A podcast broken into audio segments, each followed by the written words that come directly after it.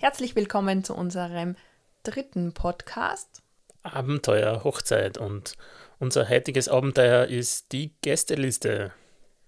Ja, ich, hab, äh, ich bin ein großer Listenfan und habe natürlich am Tag nach dem Heiratsantrag sofort eine Liste erstellt mit Personen, die äh, ich gerne auf der Hochzeit mit dabei haben möchte.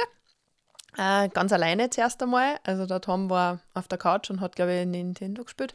Und ähm, ich habe dabei einmal eine Gästeliste gemacht, weil äh, ich finde Listen super. Dazu wird es eine eigene Podcast-Folge geben. Und ja, die Gästeliste. Punkt 1 war natürlich Familie und Geschwister. Das ist nur recht einfach gewesen. Wobei, ähm, ja, na, das war eigentlich nur ganz einfach, gell? Also Eltern und Geschwister. Dann, ähm, ja, welche Verwandten laden wir dann noch ein? Äh, wir haben die Devise bei Verwandten und Freunde und Bekannte. Wir haben diese eingeladen, die die letzten drei, vier Jahre oder zwei, drei, vier Jahre ähm, mit uns Kontakt gehabt haben und einen wichtigen Punkt einfach in unserem Leben erstellt haben. Also unter Kontakt fällt für uns einfach eine Regelmäßigkeit. Das heißt, dass man sie nicht nur einmal in zehn Jahren sieht oder trifft oder telefoniert, sondern da wirklich gegenseitiges Interesse da ist, dass man eben sich trifft und Zeit miteinander verbringt.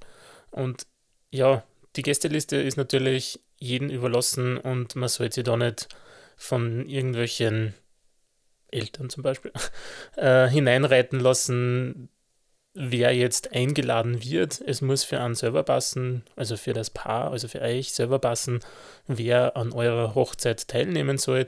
Und für uns war da halt wirklich dieser Punkt wichtig, dass wir Kontakt haben mit den Menschen, mit denen wir uns umgeben möchten an dem Hochzeitstag.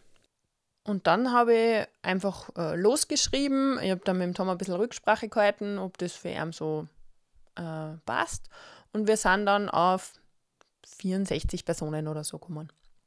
Das ist natürlich dann auch wichtig, diese Zahl einmal im Kopf zu haben, egal ob da jetzt schon die Leute zugesagt haben oder ob die schon davon wissen oder so.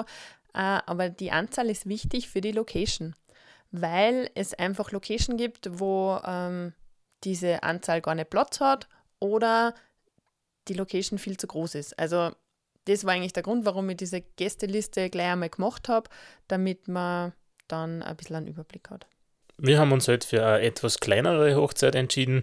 Wir haben jetzt nicht jeden Onkel, Tante, Cousin, Cousine eingeladen, der in ihrer, unserer Verwandtschaft irgendwie mit uns verwandt ist, sondern wirklich darauf geschaut, dass man eine kleine Runde hat, wir haben es dann auch so empfunden, dass man am Hochzeitstag mit den Personen Zeit findet, sich zu unterhalten, Zeit verbringt, äh, Spaß hat, natürlich isst und trinkt und nicht jetzt da 200 Gäste sind und vielleicht den einen oder anderen nicht einmal so richtig kennen davon.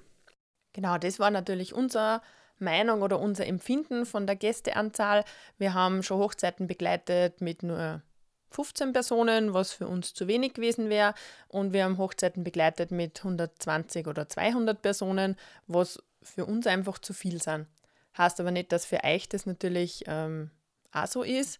Der Worst Case ist natürlich, dass diese 200 Personen, die man einlädt, natürlich auch alle kommen. Und auf das muss man halt bedenken. Das ist aber jedem selber überlassen und Geschmackssache, wie viele Gäste, dass man mit dabei haben möchte. Irgendwas wollte ich schon noch sagen zum Thema Gästeliste. Ja, genau. Warum haben wir gewisse Onkel, Tanten nicht eingeladen? Ja, meine Verwandtschaftsseite väterlicherseits ist relativ groß. Mein Papa hat sechs Geschwister und davon gibt es einen Onkel von mir, der wieder sieben Kinder hat und dadurch äh, explodiert halt die Verwandtschaft und die sind für uns aber nicht greifbar. Es gibt sie und ja, man trifft sich vielleicht einmal in fünf Jahren zu einem Cousin- und Cousinentreffen oder dann, wenn meine Oma ihren 98. Geburtstag feiert, der heuer ist. Aber dann hat man auch sehr wenig Kontakt, weil äh, man kennt sie, aber in Wahrheit weiß man nicht, was man mit sich reden soll und somit ist es für uns einfach im Vorfeld klar gewesen, wir möchten euch jetzt nicht zu unserer Hochzeit einladen.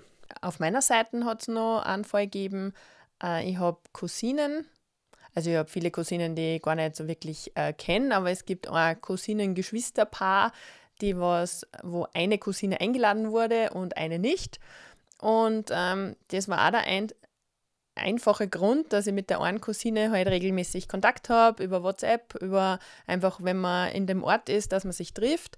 Und mit der anderen, die sogar näher wohnt, äh, einfach überhaupt keinen Kontakt hat. Und selbst wenn man sich bei Familienfeiern trifft, da auch nicht gefragt wird, hey, wie geht's dir denn? Oder ja, es beruht auf Gegenseitigkeit. Und aus dem Grund habe ich dann beschlossen, ähm, diese Dame nicht einzuladen und dazu stehe ich einfach auch. Also man muss nicht äh, jeden, der blutsverwandt ist, einladen, nur weil ähm, das irgendwer will oder weil das halt so geschrieben steht irgendwo.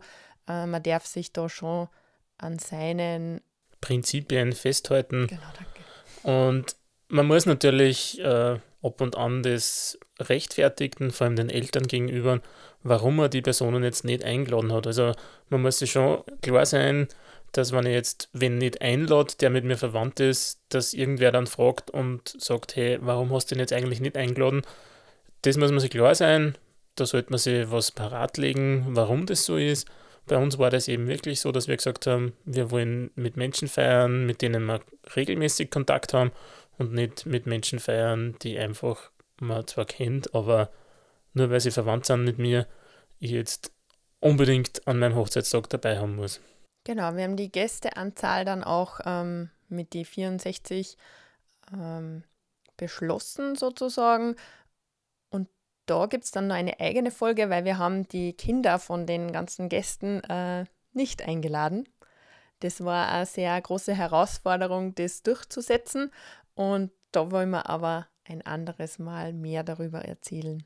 Ja, die Gästeliste hat sich dann von 64 auf 54 Personen reduziert aus bekannten Anlass, aber dazu gibt es eine. Bekannten Anlass. Es klingt jetzt wie wenn es ein Corona-Fall wäre. Nein, es war nicht Corona, es war äh, nicht nur die Kinder, sondern es war auch manche, die oder einer, der überhaupt keine Zeit gehabt hat, aber ich finde trotzdem, dass wir einen guten Schnitt gehabt haben, dass 54 Gäste ja dann da waren und haben. mit uns gefeiert haben. Und wir haben uns sehr gefreut. Ich muss auch gestehen, ich habe, glaube ich, nicht mit jedem Einzelnen geredet. Selbst bei 50 Personen schafft man das nicht. Also ich habe es zumindest nicht. Ich habe auf jeden Fall mit jedem angestoßen. Ja, weil du nach deiner Rede da überall durchgegangen bist. Das ist ja. Somit habe ich jeden zumindest mindestens einmal in die Augen geschaut. Aber es ist so wie auf jeder Feier, Party, Veranstaltung. Mit manchen unterhält man sich öfter, länger und mit anderen kommt man irgendwie nicht ins Gespräch, warum auch immer. Was habt ihr so vor mit eurer Gästeanzahl? Es darf mich auf jeden Fall interessieren, äh, wie viele Gäste ihr zu eurer Hochzeit plant. Es gibt ja die Möglichkeit zu zweit oder zu viert, nur mit den Trauzeugen. Trauzeugen braucht man ja nicht mehr seit ein paar Jahren zu feiern. Ähm, das wäre für mich beim Standesamt äh, ein großer Wunsch gewesen. Der Tom hat sich da ein bisschen durchgesetzt und wir haben beim Standesamt die Eltern und die Geschwister dabei gehabt, was in unserem Fall dann auch wieder 20 Personen waren, nachdem wir doch jeder Mit drei unsere Dienstleister, also wir haben ein Cousin von mir hat äh, Gitarre gespielt am Standesamt, der war dann beim Essen mit dabei und unser Fotograf und Videograf natürlich auch. Somit waren wir dann in Summe auf 20 Personen. Genau. Und dann ähm, bei der kirchlichen Trauung, da waren wir eben dann 54 und haben das sehr genossen. Und ja, aber wie gesagt, so zu zweit hat auch was für sich. Wenn euch das gefallen hat, was wir so, so zum Erzählen haben, dann bitte hinterlasst uns eine Bewertung auf iTunes. Irgendwann musst du einmal den Werbeblock gesagt haben. Den kann nicht immer nur ich sagen. Und ähm, bei Fragen, Wünschen oder Anregungen schreibt uns gerne über Instagram oder Facebook.